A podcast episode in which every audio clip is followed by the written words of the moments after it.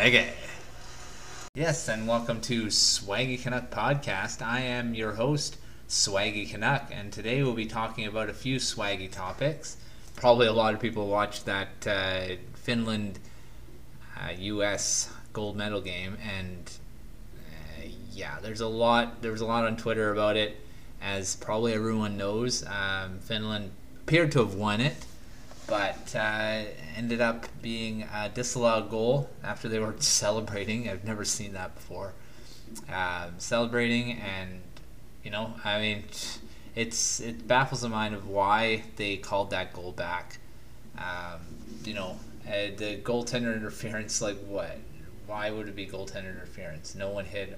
I mean, they did hit him, but she was out of the crease, um, and they took like 12 minutes to. Uh, to look into it and still got it wrong. I mean, you know, looking up the the actual rule about it, and it basically says that if there's incidental contact with the goalie and there's a goal scored, that it's a goal. I mean, it doesn't really, and there's no gray area there, and of course it was overturned and and there was no goal, and they had to go back and play I mean, I, I couldn't imagine what how I would uh, react to that. Um, being able to actually go back and and play another you know whatever amount of minutes and and you know try to play hard again. I mean, you have all the elation of winning and uh, thinking, oh, the game's over, and then and then all of a sudden it's not, and you have to keep playing. And then in the end, they lose in a shootout, and don't get me started on the shootout again. Uh, shootout to decide an international tournament, any tournament, is ridiculous in my opinion. I mean, there's there's no basis for you know to have a skills competition at the end of a a major uh, competition like a gold medal game. I mean, equivalent of you know doing a uh, shootout in a Stanley Cup. You know, I don't know how I would react to uh, a team winning the Stanley Cup on a shootout. I mean, ridiculous beyond belief. So I mean, there's there's a lot about it, and it just doesn't make sense to me. I hope that uh, you know Finland is going to be uh, protesting, lodging a formal protest about it, and I hope the IIHF actually looks deeply into this and fixes it because it's a it's a crime, and there's not a lot of things um, you know, I can say to actually make it better for the Finnish women. Uh, they fought hard. They, you know, legitimately beat a really good U.S. team. I mean, the U.S. has won so many gold medals, and it's usually a two-horse race with the double, you know, the World Championships.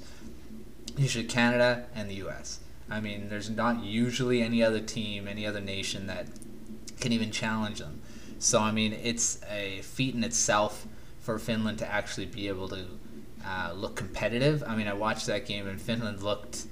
I mean, yes, the shots were were quite lopsided. Um, you know, 51 to you know 20 something shots, and yeah, it's the goalie here. Uh, the goalie was ridiculous. I mean, she she basically won them the gold medal and and they're going to end up having silver, uh, which I hope is rectified by the IIHF because it's ridiculous. So, I mean, I know a lot of people agree with that. Uh, Twitter was blowing up yesterday about it, uh, and there were a lot of people. You know, Hayley Wickenheiser tweeted out that that was a goal. I mean, it was definitely a goal, and it just didn't end up being one after 12 minutes of, of sitting. I mean, how can that bad officiating happen in any tournament, let alone a major world championship tournament.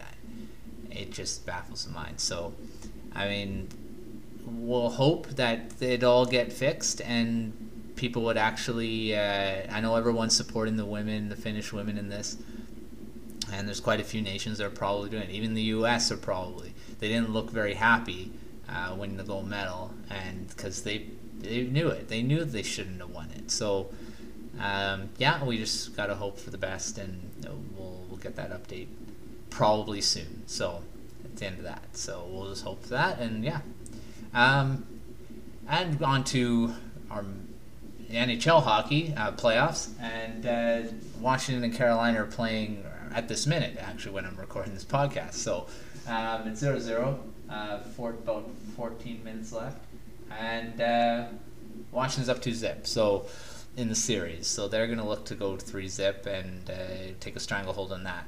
Uh, yesterday's games, Tampa Bay and uh, and Columbus. I mean, Tampa Bay didn't look very good again and you know they had their spurts maybe a bit better than previous games, um, but they fell down two nothing uh, pretty early, and uh, you know fighting back from a two nothing deficit is usually not very good to happen, and not scoring very much. I mean the end, in the end it was it was lopsided three one, and uh, they're not scoring very much in this in these series and for a team that's you know that won the President's Trophy that got the highest amount of points, you know, since since the Detroit Red Wings in 2005. I mean, that's a feat.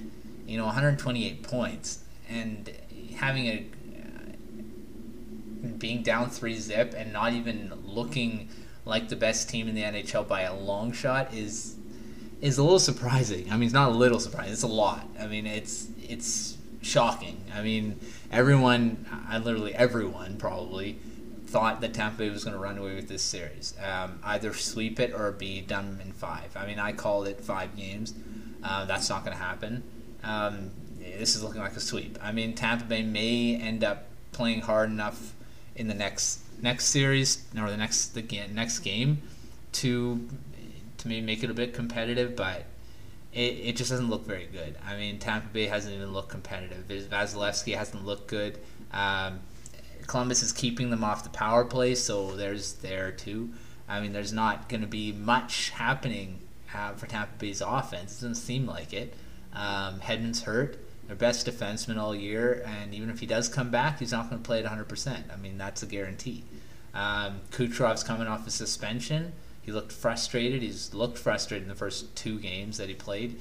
Um, 128 points for him. Uh, he hasn't looked like that type of player. I mean, eh, bottom line, he hasn't looked like their best player. Uh, Stamkos looks frustrated too. Um, their depth of scoring has dried up. Uh, it's just doesn't. They look like a shell of the team that won the President's Trophy by a landslide. So uh, we'll see what happens there. Um, next, you got Pittsburgh down three zip too. I mean, there's another team that doesn't you wouldn't think would be getting beat three, you know, up or down three nothing in a series. Um, you know, it, it, Tampa Bay. I mean, not Tampa Bay. Uh, excuse me. Um, Pittsburgh. I mean, again, looks like a shell of their former selves. And uh, Crosby has had his moments in the series, but he hasn't been scoring either. Um, you know, Malkin's maybe got some. Um, Branson has scored, and easier pro. You know, there's only been three guys that have, well, maybe five guys that have scored, and Branson's one of them. He's not even a goal scoring defenseman. Um, it just doesn't look good for Pittsburgh either. I mean, the Islanders look like the better team. Uh, it's quite a story there. Tavares not being on the team doesn't seem to do much. It just hasn't seemed to affect them in the way that I thought it would. Um, Barzal has been good. Eberle has four goals in the series, in the playoffs. I mean, it just it's very interesting of why you know there's certain players that have come to play and others have not in the playoffs here, and it happens every year that way. So we'll see how Pittsburgh does in the next game as well. They play tomorrow.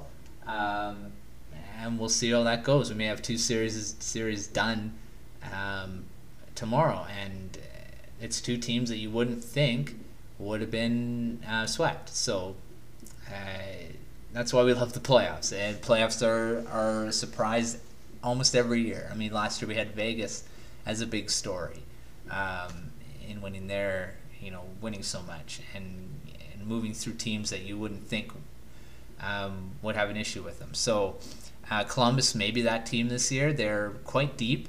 I mean, Duchene is ripping it up, uh, and, and you know, and Columbus was probably the worst team for Tampa Bay to get because they actually have a lot of depth. Um, and they're you know they're goaltending, but Bobrovsky can get hot and and shut teams down. Um, they got their good mobile defense. Uh, Seth Jones leading the way. Uh, Werenski again. I mean, they're a great they're a great puck moving team and great defensively. Um, Tortorella's got him playing good defense. So, I mean, being a Canucks fan, I hate to say it, but is actually looking like a good coach, and he didn't look that way here. So, and uh, everyone's like, I hope that everyone doesn't think, oh, we should have not let him go. I think it was the best decision to let him go. He was not fitting in here. So, I mean, he seems to be fitting in in Columbus as their head coach. So, that's just how it goes. Um, yeah, so those series are going tomorrow. Uh, today, we have Washington and uh, Carolina, and they're. Um, they're playing, and you got uh, Toronto Boston again. Toronto could be going up uh, three or going up two one in that series, or I mean they're tied one one, so uh, that's a pretty tight one. Um, I if I would predict, I would say probably going to be uh, maybe Toronto winning today. So we'll see how that is. Um, yeah. Uh, the next next uh, thing we'll be ta- we'll talk about is the is teams changing their their style in the playoffs, and again going back to Tampa Bay. Um, Tampa has seemed to have changed how they play. I mean, it just it makes no sense, and it happens every year. Uh, coaches seem to think, oh, we gotta we got a line match, we got to change the style of play, we got to get more gritty. How did you get 128 points in the regular season? By playing fast, by playing with speed and with skill. It doesn't look like they're doing that in the playoffs. It looks like that they're trying to be a defensive team like Columbus, and I mean that's not working out. If you score the most goals in the league and have the most points in the league by a lot, play the same way. I mean, it just makes no sense why the coaches can't just keep playing the same. I mean, I know the the officiating kind of goes downhill. They don't call the same amount of penalties, so they're not getting the same amount of power plays, and the power play has driven their offense. So that could be the fa- factor in it. I mean, in the end, it's you can't change how you play. I mean, it's happened multiple times, even in our in the Canucks history. I mean, you saw Vigneault change how he played, how he coached in the playoffs, and usually uh, the other coach out-coached him. I mean, we had multiple times where Quenneville, whenever we played Chicago, he out-coached Vigneault, and Desjardins had the same thing in uh, the Calgary series last time we were in the playoffs with Bob Hartley. I mean, Hartley basically out-coached him. So I mean, it just um, you can't change how you coach, how you play, um, just for the playoffs. Um, play the same way, and you should be successful. Vegas did. The, I mean, that's a prime example. Uh, the Vegas Golden Knights. They play the same way in the regular season and in the playoffs. Why do you think they were so successful with their forecheck and their speed, and they're looking like they're doing the same thing in San Jose against San Jose, and San Jose can't seem to uh, to be able to deal with it. So, I mean, it's just bottom line. You should just stay within your system, stay within the style that you play, and it should be okay. So, I mean, it doesn't always happen that way to be able to stay the same, but in the end, you should be able to uh, keep the same style throughout the playoffs as you played in the regular season. I mean, you played all year, so I mean, it shouldn't be so hard but uh, I don't play the game, so I mean, in the end, um, they only know why they do it, and uh, yeah, so that's how it how it goes, I guess. Uh, next thing will is the Canucks. We're going to talk about uh, some coaching changes that could happen in the off season. I mean, in my some of my uh, suggestions, maybe opinions. Um, you know, Alex Burrows, uh, he he's coaching in Laval. Um, Laval Rocket in Montreal's uh, farm system. So um, he's in the coaching realm, and he's, he, I mean, it was his first year as assistant coach. Um, maybe not coming in this coming year, but he should be on the radar for the Canucks. I mean, great mentor would be for the younger guys. Uh, knows how it, what it takes to make the NHL, the hard work that uh, is required to do it. Um, he has many stories on uh, you know playing with elite players, playing with grinders, I'm sure he can he can help a lot of the young guys with with their development. So I mean, it in the end, it it would be a great hire for the Canucks to even look into, um, gauge it because he is here for quite a few years. Uh, I know he has a young family and he probably wants to stay in Montreal that is his home.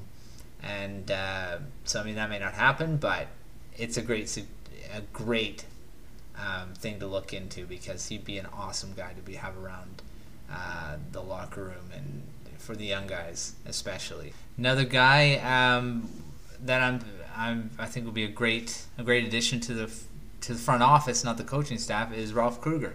Um, Ralph Krueger just got um, he just stepped down at his club in Europe, and uh, he's looking for a job.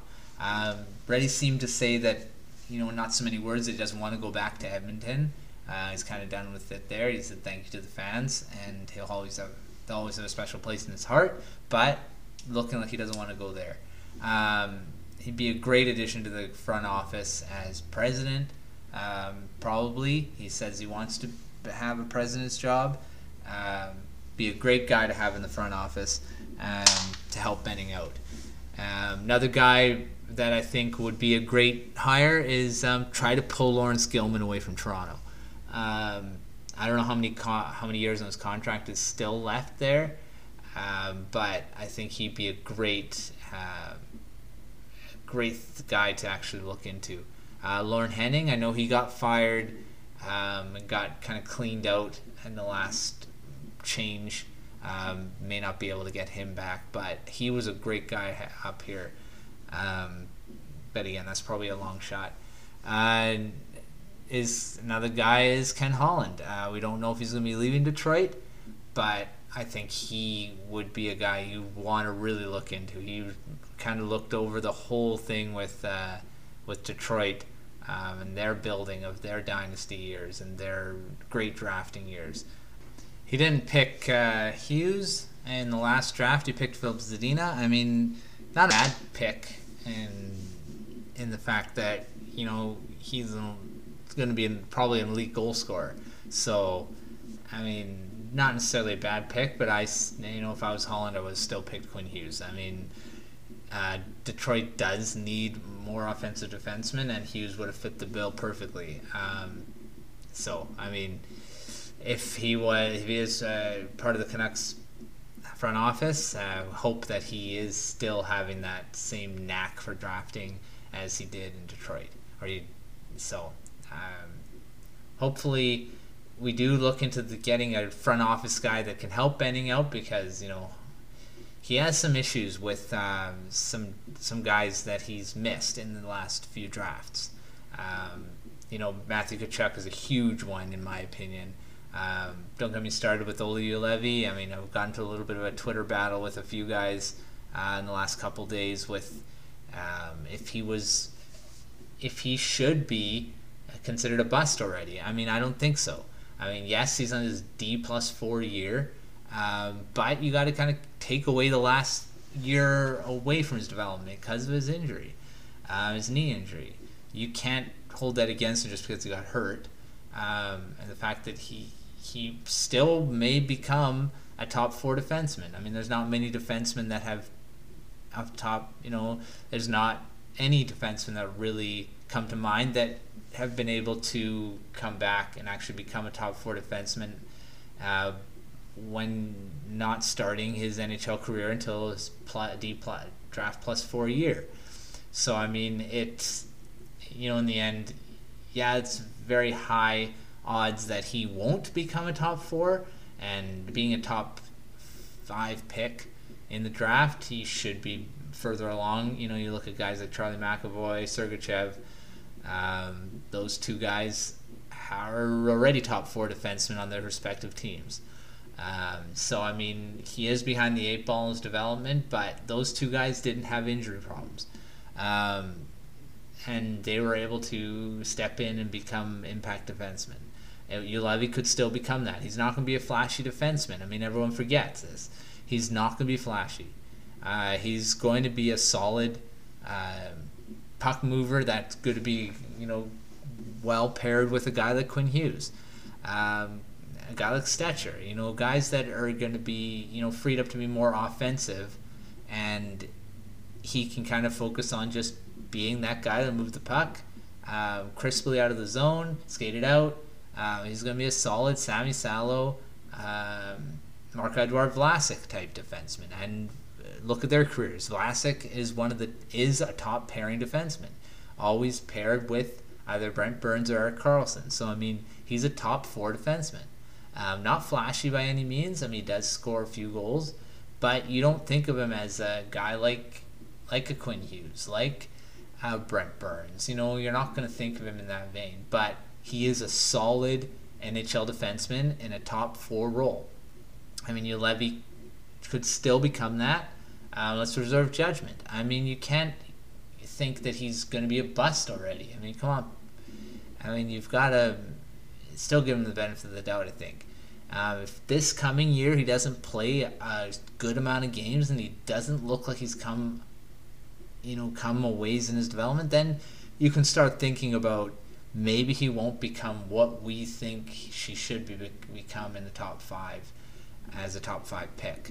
Um, I hope he does become something, uh, but we will see. I mean, training camp is, is coming, you know, coming up uh, next few months, and he's training hard. I mean, his agent did say that he's going to be ready, so we will definitely see him in.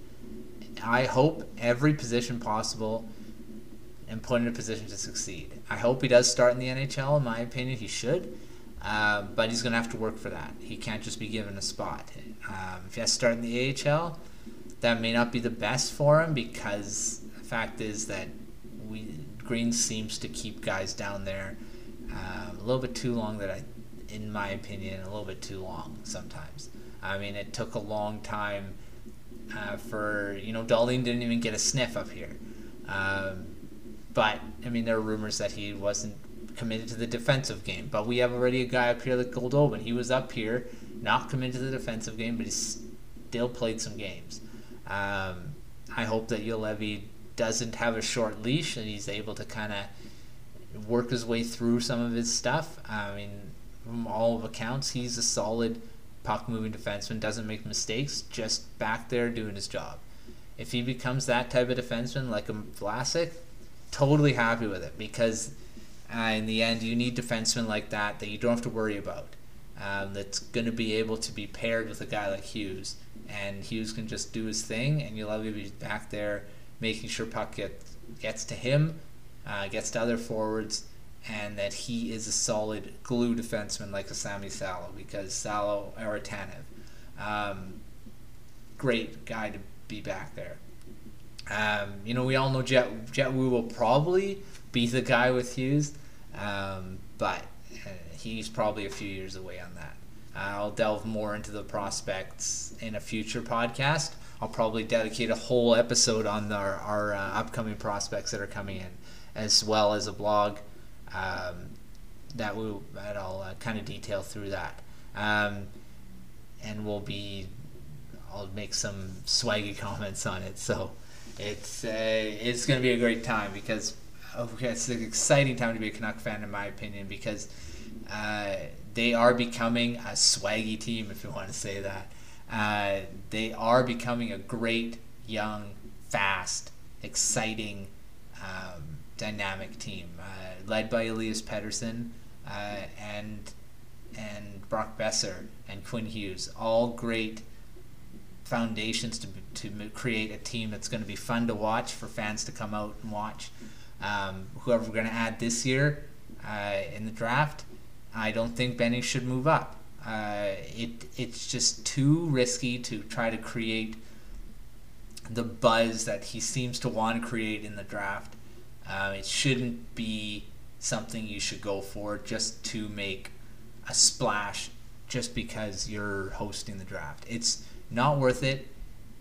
Stay the course. The Canucks are are almost there. I mean, next year, I've tweeted about it a lot. Playoffs 2020. I mean, it's it's very possible, especially with how the West was this year. I mean, we may see some some jumps with teams. You know, like uh, LA's probably not going to be as bad as last year. Uh, San Jose's on the downturn. I mean, you're going to have guys that, you know, Thornton will probably, I hope, retire. Uh, you know, uh, Brent Burns is getting up there in age. Karlsson's probably not going to be there. Hopefully, he's with us. that uh, that'd be a swaggy thing to happen. So, uh, it's you know Karlsson would be a great addition as well. Um, but he probably won't be in San Jose. So I mean, and Anaheim may get better, may not. I think they're on their. They've got to set on a rebuild. I think you move on from Getzlaf and Perry because they're not the team anymore. I mean, they're getting older, and uh, they're on. I think borrowed time in the fact that you've got to start looking elsewhere. So I mean, Anaheim's probably going to be on that low end again. Uh, you look at teams like you know the Canucks are there. I mean, they competed almost to the end of the season uh, with playoff teams. I mean, yes, and I think most of the playoff teams were still fighting for stuff. So I mean, it's it's not conceivable, not inconceivable to say that Canucks are going to make the playoffs next year. And bold prediction, I think they will. Um, they may not go far. I think their cap is probably the you know, they may have a first round exit. Uh, but it'd be great for them to get in that position. And who knows, get into the playoffs and you go. I mean, it's just the way the Canucks are built, their style, and if they add some key free agents in the offseason here, uh, which is a very, very important offseason for Jim Benning, you, he's got to make the right decisions, uh, some swaggy decisions. um, because if they're not swaggy, they're not going to work. Um, you can't you can't be throwing a lot of money um, into large contracts, four or five year contracts, um, especially with Erik Karlsson. If you're going to go for Erik Karlsson, uh, don't throw a 10 year contract. Don't throw a seven year contract. I'd say four or five max. Um, because you don't want to cash strap your team and have problems when you get to the point where you have to sign Elias Pettersson. We have to we have to already sign Brock Boeser. Um, Horvat's contract is not much longer here. Uh, you're gonna have to pay him a lot more than the six if he keeps on his upward trend, um, which is a great segue here. I'll talk about his report card uh, that I posted on the blog on my blog, uh, the Swaggy Canuck blog, the, last week. Um, a plus. I mean, great. He got an A plus from me. Um, you know, uh, Clay gave him uh, A. Most people are giving him an A. I don't. I disagree. A plus because he carried this team. He increased his point totals again. Took a monster amount of faceoffs. 2018, um, and that's a you know a ridiculous amount of faceoffs. I mean, you break that down over an 82 game schedule, and he played all 82. Um, that is a lot of faceoffs to take in a game. And he excelled. I mean, he went through a couple droughts, not huge droughts, mind you, but he still put up 61 points, people. Like, 61 points. Uh, and on a team that he didn't have many wingers that he seemed to be able to gain chemistry with, especially offensive wingers. Now, you play with Tyler Motte, Uh, you play with Loui Eriksson, and Loui Eriksson does not put up points. He's not an offensive driver. I mean, Horvat was driving the offense. You look at the stats; he had the most, one of the most um, grade A scoring chances that he he created himself, but no one could finish. Uh, Goldobin uh, had, you know, had his time with Horvat too. Didn't seem to be able to click with him.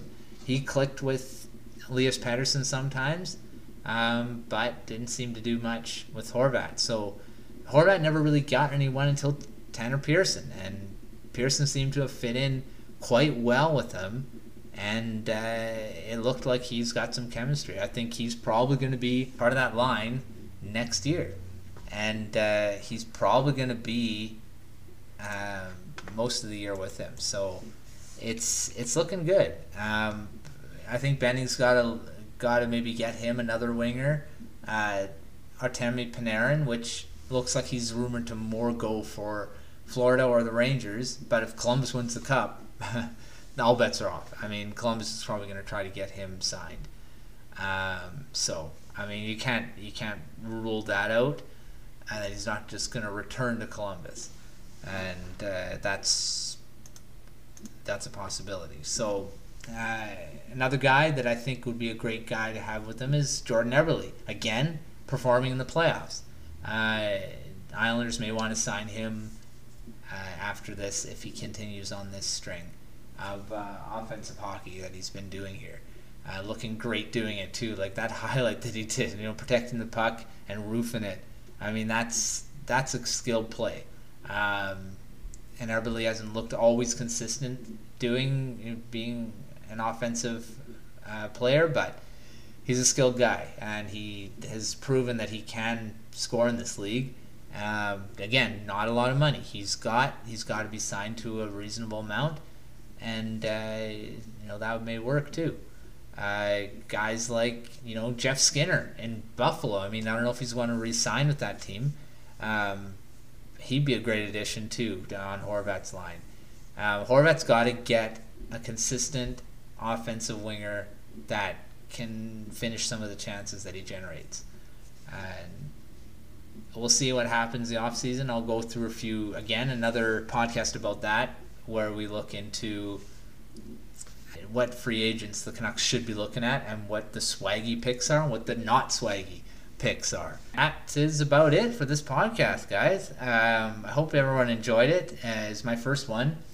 Uh, you know, uh, let's let's continue have discussion about it over Twitter. I mean, I've enjoyed our interaction so far uh, throughout the my first two weeks in the Twitter universe. Uh, it's been a great, great time. Uh, I've met some great people already um, in the Canuck world, and we're all great fans. We're all great sports. Um, we get passionate. We look in opinions, and I'm happy to debate with anyone um, about anything. So I mean, if you guys want to create uh, buzz, let's do it. Um, I'm happy to also have anyone on my show if you want. Uh, just uh, you know, DM me and we'll we'll look into it. I'd love to have be talking to you, you guys uh, on discuss the Canucks uh, debate. It'd be great, and uh, you know, everyone's welcome in this in the swaggy Canuck verse. So that's about it, and we'll see you next time. Everyone stay swaggy.